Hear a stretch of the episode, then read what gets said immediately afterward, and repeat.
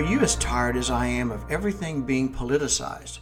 I want you to consider this. I love music. I have seen Sir Elton John seven times, Aerosmith six times, and at least 200 other bands. Not once have I wondered if the people sitting around me were Republicans or Democrats, meat eaters or vegetarians, gay or straight, gun enthusiasts or NRA members. The point is, we had a shared experience of beautiful music. Everyone connected, everyone had a great time together. And the world was right, even if only for a brief moment. We put aside any differences we might have had and just connected. And I believe we can do that in everyday life. And I believe that is something worth considering.